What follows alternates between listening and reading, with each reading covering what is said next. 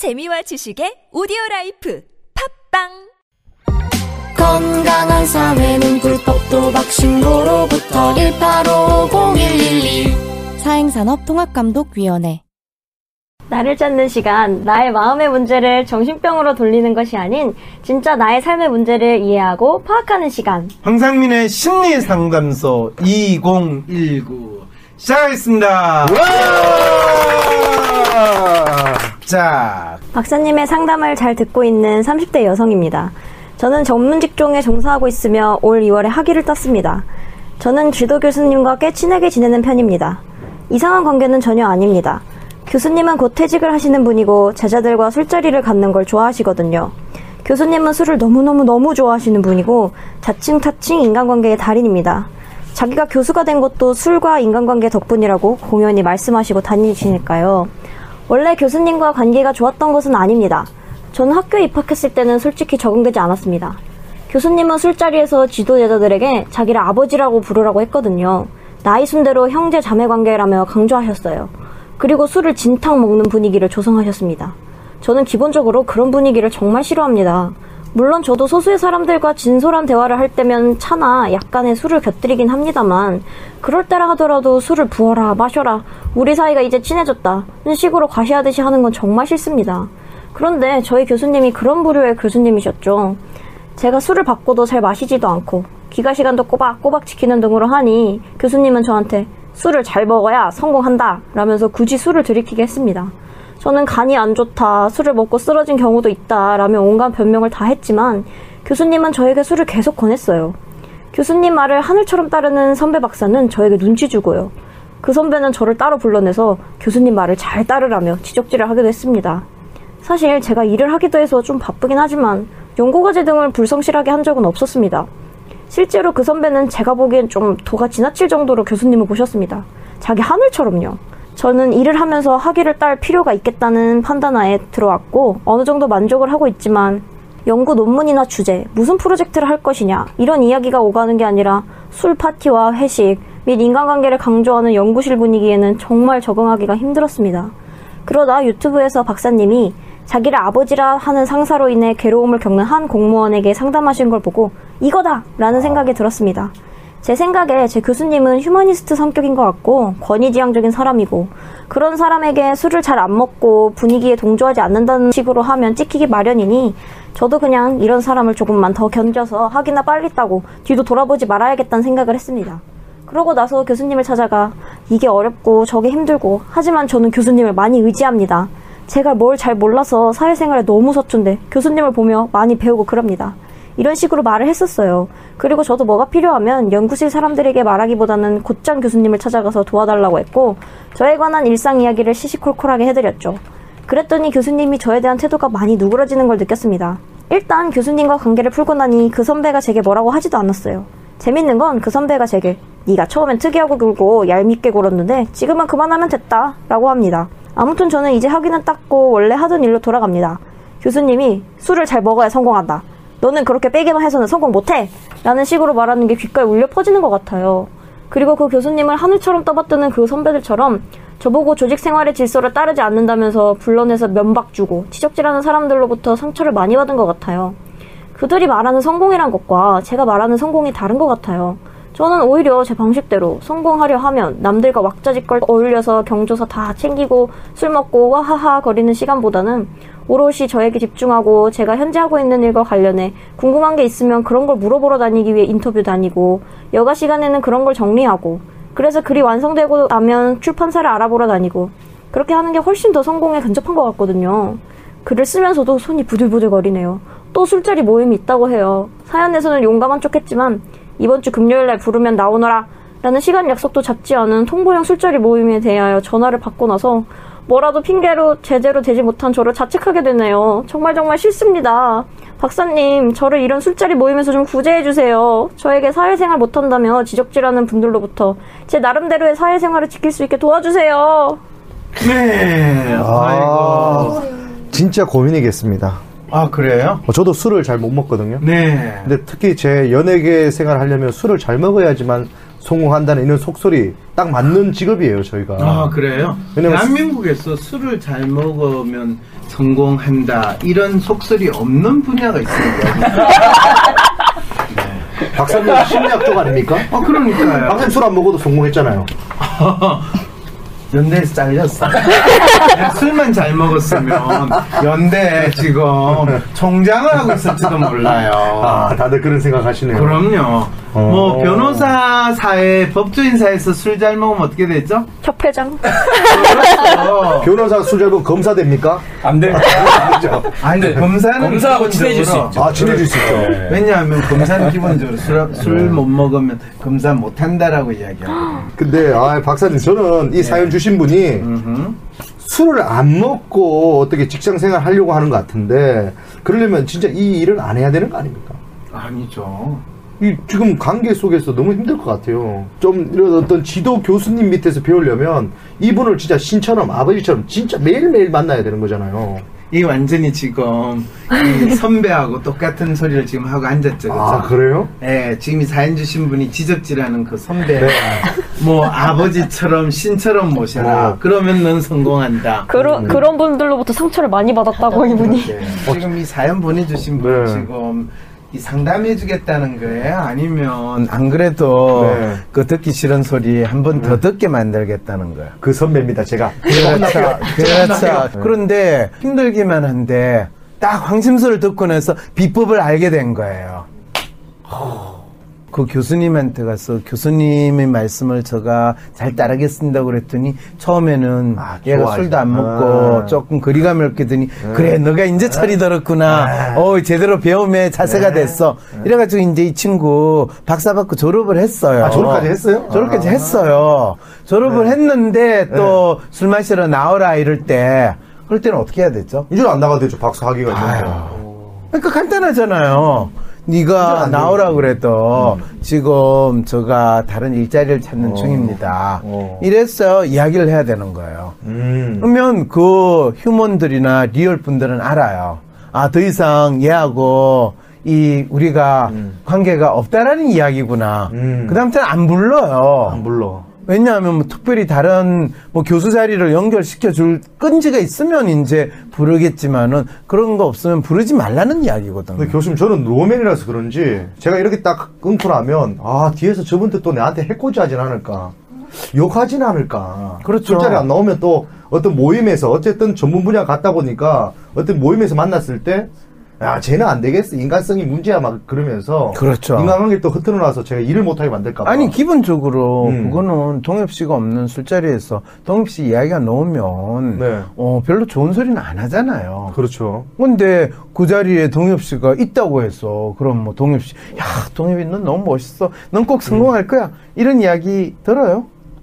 좀 많이 하는 편입니다. 아, 그렇죠. 그 이야기를 들으면 들을수록 본인이 그래 내가 성공을 했어 이 정도 이야기를 듣지. 야 뿌듯해요 아니면 아, 말은 저 사람들이 저렇게 하는데 또 돌았으면 나를 얼마나 또 씹을까 이 생각 또 들잖아요. 예, 맞아요. 결국 앞에서 아무리 좋은 소리를 듣는 거 결과적으로 본인한테 네. 더 많은 불안감과 또 본인의 이 마음이 편치 않게 되는데 그걸 왜 생각을 해요? 음, 그럼 이분도 그냥 딱, 따끔하게 그냥 끓으면, 끓으면 끝나는 이제 거예요? 끝난 거예요. 오. 본인이 그 지도 교수의 인품과 학식에 음. 뭐 본인이 감동 감화를 받아서 간 것도 아니고 네. 평생 진짜 아버지처럼 모시려고 간 것도 아니잖아. 네. 그리고 지도 교수가 지금 곧 정년을 앞둔 퇴직을 앞둔 분이라는 거잖아요. 네네. 그러면 그동안 대학 교수로 있으면서 인간관계 또 제자들하고 술 마시는 즐거움을 누렸으면 퇴직하시면 그걸로 끝내시면 되는 거죠. 네. 근데 왜 가야 된다고 생각을 하고 있죠? 이분이 예. 프로파일을 보세요. 아 이디어인데 매뉴얼 많잖아요. 마치 자기는 이 교수님한테 자식과 같은 사람이고 이제 박사를 받았으니까 영원한 자식이 될 거야. 아니 이분이 지 부모도 자기 낳아주고 나서 지금 자기를 어떻게 돼요? 자식인 자식인데 자식을 지금 돌봐줘야 안 돌봐줘요? 전혀 안 돌봐. 안안 돌봐주죠. 그렇죠. 술만 먹고. 그러니까 자식도 나이가 어른이 되면 더 이상 부모가 자식을 돌봐주지 않는데 친자식도 그런데 학연으로 맺어진 자식은 이미 학위를 받았으면 그거는 끊어지는 것이 자연의 섭리걸 그거를 마치 어린 시절에 그 마음으로 내가 계속 교수님을 아버님 같이 모셔야 된다면 이분은 착각하고 있는 거죠. 야, 그러면 이런 건 어떨까요? 한번 아예 술 먹으러 가서 계속 부를까봐 술 먹으러 가. 술을 진탕 먹고 교수님 그딴 식으로 살지 마세요. 맨날 불러 모아라. 그러니까 나 실제를 좀 알려줘요. 말하는 맨날 술을 엄청 먹고 그러고 나서 다음날 교수님 안녕하세요. 아들 술 아니 저 부탁드리게 어제 술을 어떻게 먹는지 잘 모르겠네요. 이렇게. 그럼 다시는 안 부르든 아니면 진짜 도와주든 도안은 안 줘요. 어차피 도안은 안 줘? 도와줄 게 없어요. 그럼 다시는 안 부르지 않을까요? 아니 다시 불러요. 왜 본인이 그 다음 날 전화해가지고 사과를 했으니까. 아 그럼 또 부르는구나. 그러니까 본인은 그냥 전화 오면 네 하고 끊어버리고 안 나타나면 그 다음에 안 불러요. 안 불러요? 쟤는 전화를 해도 안 나타난다. 어. 그런데 그 상황에서 동엽 씨처럼 행동을 했다. 네. 그러면 본인은 싫어 싫어 하면서도 또 가가지고 또 폭탄 터트린 짓을 하고 그 다음날 또 죄송합니다 죄송합니다 하면 그게 그 사람들은 한편으로 저 자식이 더욱더 내 노예구나 라는 걸 알게 되는 걸 확인시켜 주는 거잖아. 아. 그거는 매. 매 맞는 아내가 자기 폭행하는 남편한테 늘이 매달리는 이유가 뭔지 알아요? 왜냐하면 한 번 때리고 나면 다음날 너무 잘해줘요. 아, 그렇지. 그럴 때 맞을 때는 아 저 사람이 또 내한테 잘해주겠지 자기가 잘못했다고 내일 이 반성하고 다이아몬드 반지 또 주겠지 음. 이런 생각을 하니까 거기서 자기는 힘들고 괴로워요 하면서도 못못 벗어나는 거예요. 벗어나는구나. 4월 6일 토요일 WPI 초급 워크샵에 참여하세요. 자신을 이해하고 주위 사람을 더 이해하고 싶다면 WPI 워크샵에 참여하여 자신과 타인에 대한 이해 능력을 키울 수 있습니다. 4월 6일 토요일 WPI 초급 워크샵에 참여하세요. 문의는 02-6207-7430 또는 위섬센터 네이버로 연락주세요. 내가 누구인지 아는 첫걸음을 떼고 싶으신가요? 모든 사람은 나와 다릅니다. 황상민의 심리연구소를 검색해 WPI 검사를 해보세요. 자신을 찾는 첫걸음을 뗄 수 있습니다. 근데 이분은 사실 간단해요. 음. 글 쓰면서 손이 부들부들할 정도인데 지도 교수나 본인한테 지적질하는 선배가 이야기하는 성공은 그거는 리얼과 휴먼 논리에서의 성공이거든요.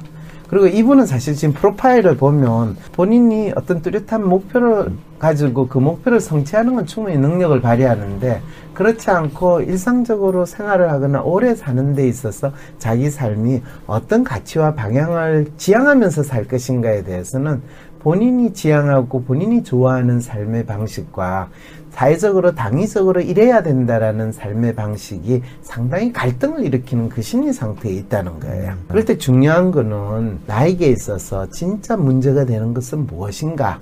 그것을 자기에게 묻고 그것을 명확히 알때 그거에 대한 해법을 찾아내는 거죠. 이분 같은 경우에는 본인이 아이디얼리스트로서 자기가 지향하는 idealist의 가치나 삶의 방식이 무엇인가를 고민하기보다는 주위에 있는 real이나 human 사람들이 지향하는 삶의 모습, 성공적인 삶의 모습을 본인이 따라가야 되지 않을까. 그래야만 내가 잘 살지 않을까를 전전긍긍하는 그런 마음으로 열심히 생활을 하시고 있거든요. 네. 그러다 보니까 그거에 맞추려고 하고 박사를 받으면 내 삶이 달라지고 더 바꿔지겠다라고 생각해서 박사하러 갔는데 이 대학원 있는 인간들은 공부는 안 하고 교수하고 술만 마시고 실제로 대한민국 대학원이 거의 개판이 됐다라는 느낌이 드는 게 바로 그 상황인 거예요.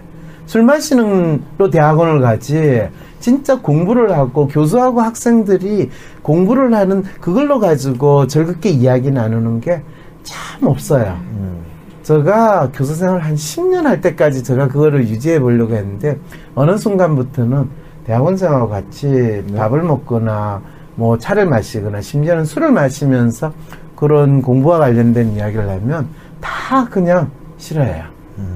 지금 광심소에서 이야기하는 이런 이슈들을 가지고 이야기하면 다 여러분같이 쫙 이렇게 있거나 아니면 동영처럼 저가요. 저도 그런데요. 어떻게 하면 좋아요 어쨌든 오늘 끝나고 다 술 먹을 거니까 어디 가지 마요. 네. 우리 교수님한테 잘 보여야 됩니다, 다들. 그럼요, 그럼요. 박사님, 오늘. 끝까지 갑니다. 많이 안 좋아서. 성광이 글러 먹었어요? 그렇죠. 제가 다 모아놓겠습니다. 잘했어요, 잘했어요. 그래서 이제 난 말은 이렇게 하고, 네, 내가 좀 바쁜 일이 있어가지고, 이렇게 되는 거죠. 근데 사실은 이분이 지금 뭐 굳이 박사가 끝나서 그렇던 게 아니라, 이분에게 진짜 중요한 거는 과거의 지도 교수와 과거의 연구실 이 선후배하고 술 마실 거냐, 그 길 나갈 거냐, 안 나갈 거냐의 문제가 아니라, 본인이 박사까지 했는데 자기 하고 있는 일을 하고 있으면서 그럼 박사는 내가 왜 했는가? 박사를 하고 나서 나는 앞으로 어떤 사람으로 살아갈 건가? 막연히 사회에서 성공했다는데 그 성공이라는 건 나에게 어떻게 작동하는 것인가? 그럴 때 돈만 벌, 많이 벌거나 아니면 박사했으니까 대학 교수가 되면 성공했다라고 믿게 되면 그거는 휴먼 본인 지도 교수가 교수 자리 하나 차지하고 있으면 내 인생 성공했고 똑같은 거예요. 자, 우리 항심소 많이 사랑해주시는 여러분들께 안내 말씀 좀 드리겠습니다. 항심소의 상담 사연을 받습니다. 마음의 아픔으로 괴로운 모든 분들, 샬록 황입니다. 지메일로 또는 카톡으로 간단하게 사연을 보내주실 수 있고요. 항심소 전화번호 010-3919-7430으로 상담 사연 보내주실 수 있습니다. 항심소 상담 사연은요, 제목으로 이렇게 보내주시면 되는데요. 항심소 상담 사연이라는 제목을 꼭 써주셔야 됩니다. 그리고 상담 사연 받을 때 WPI 네, 프로파일과 성함을 함께 남겨주셔도 좋을 것 같습니다. 네. 자, 오늘 나오신 분, 어, 여러분들이 저한테 한 소리 듣다가, 동엽 씨는 두 소리 듣고, 네. 이, 저 마음이 갈갈이 찢어졌어요, 여러분들. 야단친 거 아니에요? 네. 그래도, 그래도 박사님 때문에 저희는 찢어집니다. 네. 자, 찢어집시다. 오늘. 여기서 마무리하겠습니다. 네, 수고하셨습니다. 안녕히 계세요. 편집의 연정아였습니다. 황심소는 나 혼자 고민하는 해결할 수 없을 것 같은 문제를 공개 상담함으로써 나와 비슷한 고민을 하는 사람들의 고민을 동시에 해결해 드립니다. 검사 결과를 같이 보내주실 경우 더욱 상세한 상담이 가능합니다. 위즈덤 센터가 삶을 고민하는 많은 분들에게 사회적 기업 활동으로 무료 상담을 받을 수 있는 프로그램을 만들었습니다. 상담 비용이 부담스러우신 분, 자신의 고민이나 아픔의 정체가 무엇인지 알지 못해 상담을 주저하셨던 분을 위해 상담 기회를 제공합니다. 상담을 통해 자신의 마음을 확인하고 자신의 문제에 대한 통찰을 경험할 수 있을 것입니다.